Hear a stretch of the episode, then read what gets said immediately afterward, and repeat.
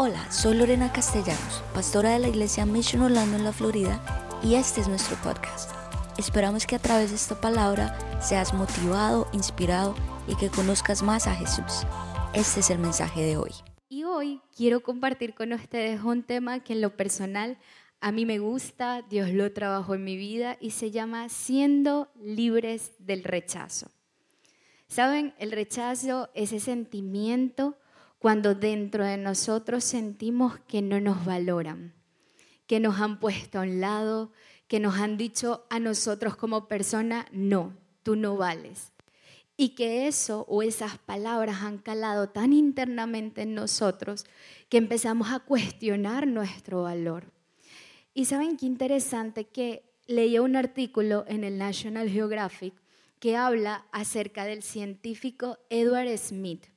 Y este científico logró demostrar a través de la máquina de resonancia magnética cómo nuestro cerebro prende unas luces cuando experimenta dolor físico.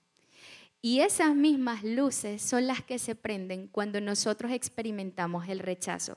¿Qué quiere decir eso? Que cuando alguien te rechaza, que cuando tú te sientes ignorado, te sientes no tomado en cuenta, cuando tu identidad, tu valor es cuestionado, tu cuerpo siente un dolor físico como si lo estuvieran agrediendo literalmente. ¿Eso qué quiere decir? Que el rechazo sí duele no está en nuestra mente, lo sentimos en nuestro cuerpo físico también. Y yo creo que por eso es que la palabra nos habla del rechazo y nos da el ejemplo de Jesús.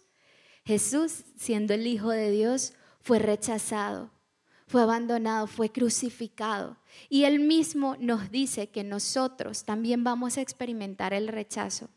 Y saben, esta semana compartía con algunos jóvenes y algo que a mí me encanta de la Biblia, no sé ustedes, pero es que ella está llena de gente bien rota, bien dañada, con problemas, con complicaciones, con relaciones familiares que son bastante conflictivas. Pero aún así, Dios usa a esas personas y las transforma. Y simplemente quiero darles unos ejemplos para que vean lo que yo les digo. Si vemos en Génesis 37, 4, nos habla de José, que fue rechazado por sus hermanos y fue vendido como esclavo. Pero en el momento en que tuvo su encuentro con Jesús, Dios lo usó para llegar a ser el segundo al mando en Egipto y liberar la nación de Israel del hambre. Si vemos a Moisés en Hechos 33, 11, ¿saben? Moisés fue el que Dios llamó para que liberara al pueblo de Israel de Egipto. Fue el que Dios usó para que a través de las plagas y de esas maravillas que se vieron, que se hicieron, el pueblo de Egipto pudiera salir. Pero no sé si saben que el pueblo lo rechazó. Hechos no los dice, que el pueblo le dijo, ¿y quién te crees tú? ¿Quién eres tú? ¿Quién te puso como jefe?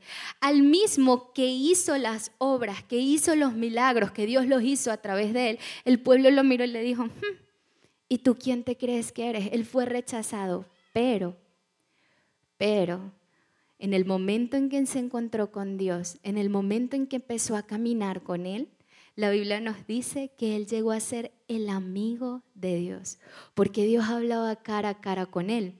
Y tenemos también el ejemplo de Lea, que fue rechazada por su esposo, si vemos en Génesis 29, 31. Dice que Jacob no la quería, no era su esposa favorita, la tenía a un lado. Pero de ella Dios sacó de su cuarto hijo Judá, sacó el linaje de Jesús.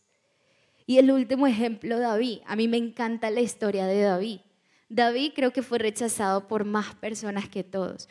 Fue rechazado por su padre, fue rechazado por el rey Saúl, fue rechazado por su propia esposa que se burlaba de él y de lo que hacía, por el mismo pueblo y por su propio hijo Absalón. Pero ¿qué pasó con David? Cuando él crece y se consigue con Dios y alimenta su relación con él, su vida es transformada y en Hechos 13:22 se nos dice que él fue conocido como aquel que tenía el corazón conforme a Dios. Entonces, si se dan cuenta, la Biblia no se trata de nosotros siendo perfectos, no se trata de nosotros viviendo vidas perfectas, sino de que en medio de nuestro caos, en medio de nuestra imperfección, en medio del rechazo más profundo, Dios nos encuentra, nos trae su amor, nos trae su redención y transforma nuestras vidas para cumplir un propósito, así como lo hizo con estas personas. Y hoy yo quiero compartir con una, una, historia con ustedes muy breve, pero que a mí me encanta y a lo mejor ya la has oído anteriormente. Pero es una historia que ejemplifica y nos va a ayudar a nosotros hoy para salir de aquí siendo libres del rechazo. Y es la historia de Jesús y Saqueo. Y esa la pueden encontrar, me gustaría que si tienes allí tu Biblia, si tienes tu teléfono, lo puedas buscar en Lucas. Vamos a leer la versión del lenguaje actual, Lucas 19. Y vamos a ir versículo a versículo para poder entender una historia muy cortita. Y dice así, Jesús entró a Jericó. Allí vivía Saqueo un hombre muy rico que era jefe de los cobradores de impuestos. Saqueo salió a la calle para conocer a Jesús, pero no podía verlo pues era muy bajito y había mucha gente delante de él. Hasta ahí. A mí me encanta escenificar, personificar e imaginarme lo que yo leo para entenderlo. Entonces vamos a entender la vida de Saqueo. Dice la palabra que él era el cobrador de impuestos, pero vamos un poquito más allá. Saqueo era judío. Y no había peor profesión para un judío que ser cobrador de impuestos. ¿Por qué? Porque los cobradores de impuestos le tomaban el dinero a los israelitas, a los judíos, y se lo daban al imperio romano. Aquí no piensen que era como, como los taxes, que había control. No, no había control. Ellos de una manera deliberada tomaban lo que ellos consideraban y se lo daban a un imperio que estaba doblegando y que estaba maltratando a los israelitas. Entonces imagínense, él siendo judío agarró este trabajo. ¿Cómo creen que la gente trataba a saqueo? Era rechazado era rechazado por la profesión que ejercía. Probablemente sus padres lo negaron y no querían tener nada con él. Probablemente sus amigos lo abandonaron porque era considerado un traidor a la patria, porque lo que estaba haciendo iba en contra de lo que ellos creían. Y saben, para más, la Biblia nos da una característica acerca de su físico. Y lo interesante de la palabra es que cuando ella te pone estas cosas es porque debemos hacer pausa. Si nos dice que era bajito de estatura, quiere decir que había un promedio de altura en la sociedad y él estaba por debajo del promedio. ¿Eso qué quiere decir? En otras palabras, que era un enano. Ahora llevémoslo a una traducción más actual una persona que no tiene amigos, nadie lo quiere y para más su físico no ayuda. Probablemente era rechazado por las mujeres de ese entonces. Entonces era rechazado en todos los aspectos. De hecho, la Biblia no nos habla de que Saqueo tuviera familia. De ahí hay bastante que podemos sacar. Y yo creo que todos nosotros en algún punto hemos sido Saqueo que hemos sido rechazados por algo que hemos hecho, por algo que hemos dicho, o hemos sido rechazados por ser nosotros como personas, tener la personalidad que tenemos. Saben, yo soy la menor de tres hijas y mis dos hermanas, ellas cuando nacieron son lo que acá en Estados Unidos se conoce como niñas gifted, que son niñas prodigio. ¿Esto qué quiere decir? Que son niñas que sobresalen del promedio. Son personas que se les hace fácil la resolución de problemas, que pueden sobresalir en las materias, en los estudios. Está en ellas, es la manera en cómo funciona su cerebro. Además de eso, son mujeres hermosas que tienen una voz espectacular. Ellas cantan, sirven en la iglesia y nacieron con una personalidad o un carácter dócil. ¿Cuántos son padres acá? Levanten la mano.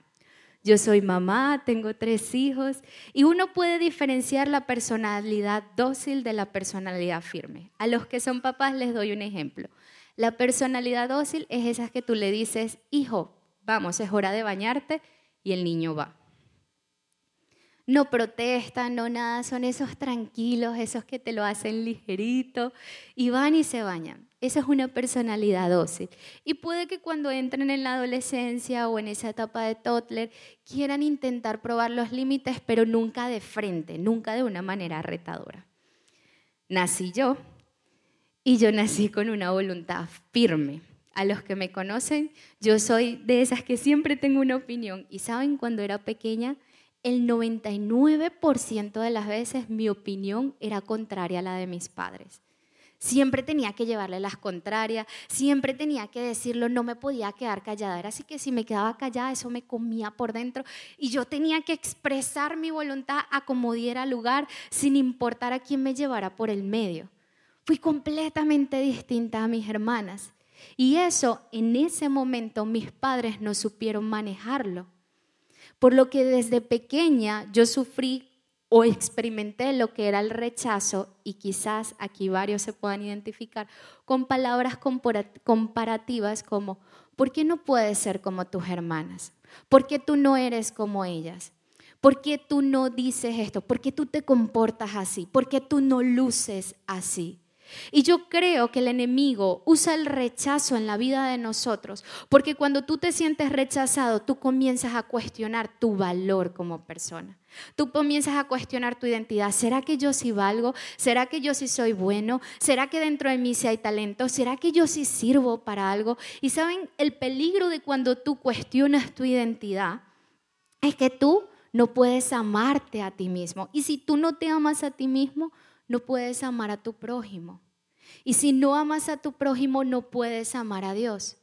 Por años yo no supe cómo amarme a mí misma, no sabía cómo amar a los demás, me costaba relacionarme con los demás. Mis únicas amigas eran mis hermanas porque ellas estaban ahí, no me rechazaban, me amaban, me aceptaban. Tenía muchos conflictos y quizás hoy tú estás acá y tú fuiste rechazado por tus padres, por tus amigos, por tu jefe. A lo mejor quisiste aplicar a un puesto de trabajo y tu jefe te dijo, no, hay alguien mejor que tú. Quizá fue tu pareja, tu esposo, tu esposa que te dejó porque se fue con alguien mejor, alguien más joven. Quizás tus mismos amigos de un momento a otro dejaron de considerarte, dejaron de incluirte y tú te has estado sintiendo excluido. Yo creo que eso mismo le pasó a Saqueo. Saqueo estaba siendo excluido y saben, hay algo que la pastora Joyce Meyer lo llama la curiosidad de los rechazados. Y es que las personas que hemos sido rechazadas agarramos ese rechazo y lo convertimos en una gasolina para salir adelante y para sobresalir en donde estemos. Les voy a dar un ejemplo, a ver si, si han oído esto antes. Cuando te deja una persona y te dejó y tú dices, pero ya va a ver, yo le voy a demostrar que yo sí algo. O cuando tu jefe no te dio el trabajo o alguien y tú, les voy a demostrar que yo sí puedo, le voy a demostrar mi valor. Y te esmeras, trabajas, te quemas las pestañas, no te, no te basta un trabajo, tienes que agarrar dos, tres para comprar un carro, una casa, tener ropa de marca para demostrarle a esa persona que te dijo que no tenías valor que tú sí lo tienes y caes en este círculo vicioso porque estás desesperado por buscar la aprobación. Pero tú no fuiste llamado a mostrar tu valor, tú no tienes que demostrarle. Sabes, yo caí en eso. Cuando llegué a la universidad en el high school estaba cansada de que me compararan. Los maestros me dijeron, en toda familia hay una oveja negra, tú eres la tuya. Porque yo a duras penas me gradué, sacaba 10, no podía, me esforzaba y no funcionaba. Cuando me gradué, un profesor me dijo, tú no vas a llegar a ser nadie en esta vida. Y yo agarré esas palabras como si fuera una gasolina. Me fui de casa desde joven, comencé a estudiar dos carreras, comencé a trabajar para demostrarle a la gente que yo sí tenía valor. Y empecé a trabajar y empecé a estudiar. ¿Y saben qué? Sí, logré, logré graduarme, logré tener el dinero, logré comprar las cosas, pero pregúntenme cómo estaba mi corazón. Pregúntenme si me sentía bien. Porque está bien, ¿saben? Está bien querer ser mejor. Lo que está mal es cuando lo haces con las intenciones incorrectas. Cuando lo haces porque quieres demostrar tu valor y pasar por encima de las personas. Y yo creo que esto mismo hizo Saqueo, porque la Biblia dice que él no era cualquier cobrador de impuestos. ¿Qué dice la Biblia? Que él era el jefe de los cobradores de impuestos. Es decir, no le bastó con ir a cobrar el impuesto, no le bastó con tener una posición. Él tenía que sobresalir, él tenía que ser el mejor, como si en el dinero le iba a encontrar el valor para demostrar que yo sí puedo, yo sí valgo, yo sí soy algo. Pero aquí viene la parte de la historia que lo cambia todo y que a mí me gusta. Dice que Saqueo se monta en un árbol porque quiere ver a Jesús. Y para mí, el montarse en un árbol significa hacer las cosas en tus fuerzas. Cuando tú intentas levantarte, cuando tú intentas salir por encima de lo que dice la gente. Quizás tú has venido varios domingos acá a la iglesia y has dicho, ahora sí voy a cambiar. Ahora sí voy a hacer las cosas mejor. Ahora sí, esta vez. Y tú piensas que es en tus fuerzas. Pero no es así. ¿Saben? Me gustaría que aquí me, me acompañara el piano ¿Saben? Jesús lo ve y yo quiero que lo leamos. Si podemos ponerlo, vamos a leerlo todos juntos. Dice en el versículo 5, cuando Jesús, cuando Jesús pasó por allí, miró hacia arriba y le dijo, Saqueo, bájate ahora mismo, porque quiero hospedarme en tu casa. Saqueo bajó enseguida y con mucha alegría recibió en su casa a Jesús. Cuando la gente lo vio, vio lo que había pasado, empezó a criticar a Jesús y a decir, ¿cómo se le ocurre ir a casa de ese hombre tan malo? Fíjense esto. Y vamos de nuevo a Jesús. Saqueo está allí montado en el árbol. Y dice la palabra que Jesús va pasando por allí, se detiene, levanta la mirada y le dice, saqueo, bájate porque yo quiero hospedarme en tu casa. Eso que te está diciendo, que Jesús quiere tener una relación contigo. Él llama a Saqueo por su nombre. Quizás el mundo a ti te ha puesto muchos sobrenombres, te ha puesto gordo, flaco, fracasado, abandonado, no lo vas a poder lograr. Pero Jesús hoy te está llamando por tu nombre y te dice, yo quiero estar contigo. La gente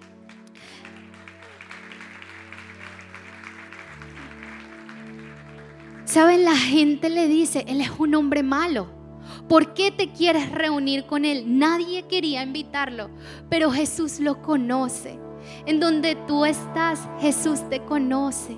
No importa lo que hayas hecho, no importa quién te rechazó, no importa las palabras que te dijeron de niño, de niña, de joven, tu jefe, no importa si llegaste a este país y ya te pusieron una marca de ilegal. Jesús te llama por tu nombre. Y saben, el nombre de saqueo significa puro e inocente. Mientras la gente lo llamaba a él malo, traidor, ladrón, póngale el nombre que le ponga, enano, no sirves. Jesús lo llamó por su nombre, puro e inocente. Jesús te ve como tú eres y te dice, Tú eres mi hijo, tú eres mi amado, tú eres mi escogido. Yo no te pongo el nombre que el mundo te da, yo te llamo por como yo te cree. Y dice la palabra que Saqueo se baja del árbol y lo recibe en su casa. Y quiero leer con ustedes el versículo 8, que dice, después de la comida, después que lo recibió en su casa, comieron, Saqueo se levantó y le dijo a Jesús, Señor, voy a dar a los pobres la mitad de todo lo que tengo. Y si he robado algo, devolveré cuatro veces esa cantidad. Y Jesús le respondió, ha llegado la salvación a esta casa. ¿Qué quiere decir eso? Que cuando tú dejas entrar a Jesús en tu corazón, eso que era tu debilidad, eso por lo cual te rechazaban, eso por lo cual te marcaban, Dios tiene el poder de transformarlo y volverlo en tu fortaleza. Saqueo era llamado traidor, saqueo era llamado malo, saqueo era considerado un ladrón, pero en el momento en que se encuentra con Jesús, en el momento en que lo deja entrar a su casa, se sienta a la mesa a comer con él ocurre el encuentro que transforma todo. Y aquello por lo que lo acusaban, ahora es su mayor fortaleza. Se volvió la persona más generosa dio cuatro veces más de lo que tenía. Saben, cuando yo tuve mi encuentro con Jesús, cuando Él me llamó por mi nombre, yo lo dejé entrar a mi casa. ¿Eso qué quiere decir? Lo dejé entrar en mi vida. Le dije, Señor, aquí estoy. Con todas mis imperfecciones, con todos mis problemas, con todas mis luchas, con todas mis iras, aquí estoy. Haz lo que solo tú puedes hacer. Y mi vida fue transformada, volví a casa. Mi relación con mis padres fue restaurado y yo tuve una identidad clara. Entendí que yo no era una fracasada, entendí que yo tenía valor, no por mí, sino por él. ¿Quién te dijo a ti que tú no vales? ¿Quién te dijo a ti que tú no lo vas a lograr? ¿Quién te dijo a ti que no vas a alcanzar nada? Que vas a quedarte soltera, que vas a estar siempre solo, que tus hijos no te aman, que no eres ejemplo. ¿Quién te dijo a ti eso? Porque Jesús no. Cuando tú vas a la palabra, tú consigues que Jesús te dice, yo te amo, yo te amo, tú eres escogido, tú eres real sacerdocio, tú eres pueblo para mí. Y Él te creó a ti y a mí con un propósito. ¿Saben? Saqueo recibió a Jesús en su corazón y su vida fue transformada. Yo recibí a Jesús y cada día me siento en la mesa con Él. Hoy lo que tú ves bueno en mí es Dios, es Él. Es Él que cada día transforma, que cada día saca cosas nuevas. Y todo lo que ves no tan bueno en mí, esa soy yo que todavía me toca sentarme a la mesa con Él para que Él siga perfeccionándose, porque soy una obra en construcción, tú también eres una obra en construcción. Y a veces las obras pueden parecer un poquito desordenadas y caóticas, pero cuando se terminan son hermosas. Hoy quiero dejarte con una pregunta y hacerte una invitación. ¿Con quién vas a volver a casa hoy? Saqueo volvió con Jesús, yo volví a Jesús y todos los días lo hago. ¿Cuántos quieren volver a casa con Jesús? Allí donde estás, ponte en pie. Y vamos a orar. Y si tú has sufrido el rechazo, si tú en este momento reconoces que tienes esas heridas en tu corazón, yo voy a orar, pero allí donde estás con tus palabras, entrégaselas a Dios. Porque el peligro de cuando somos rechazados es que vemos el mundo a través de nuestra herida y no podemos salir adelante. Empezamos a pensar que todo el mundo nos rechaza cuando no es así. Pero es porque nuestro corazón y nuestra mente está marcada. Hoy toca salir de nuevo. Allí donde estás, cierra tus ojos. Yo voy a orar por ti y háblale a Dios. Señor, aquí estamos, Padre. Te necesitamos, Señor. Así como saqueo, Padre, reconocemos que hemos cometido errores. Reconocemos que dentro de nosotros han habido heridas profundas que nos han rechazado, palabras que nos han marcado, Señor. Pero hoy, Padre, entendemos que tú nos llamas y respondemos a ese llamado. Aquí estoy. Dile, Señor, aquí estoy. Te entrego mi corazón, te entrego mi mente, te entrego mis heridas. Haz lo que solo tú sabes hacer. Transfórmame porque no quiero seguir igual. Transfórmame porque quiero ser distinta, porque quiero vivir la identidad correcta en ti. Señor, hoy vuelvo a casa contigo, Padre. Y ayúdame cada día a creer en ti y a creer lo que tú dices que yo soy, Señor. Hoy perdono cada palabra que me dijeron, cada actitud la perdono. Y me perdono a mí mismo, Señor. Enséñame a amarme como tú lo ves, como tú me amas. Enséñame a amar a otros como tú quieres que lo ame. Y enséñame a disfrutar tu amor. Y allí donde estás, ¿por qué no le cantas a Dios? Levanta tus manos y di, Señor, yo vuelvo a casa contigo.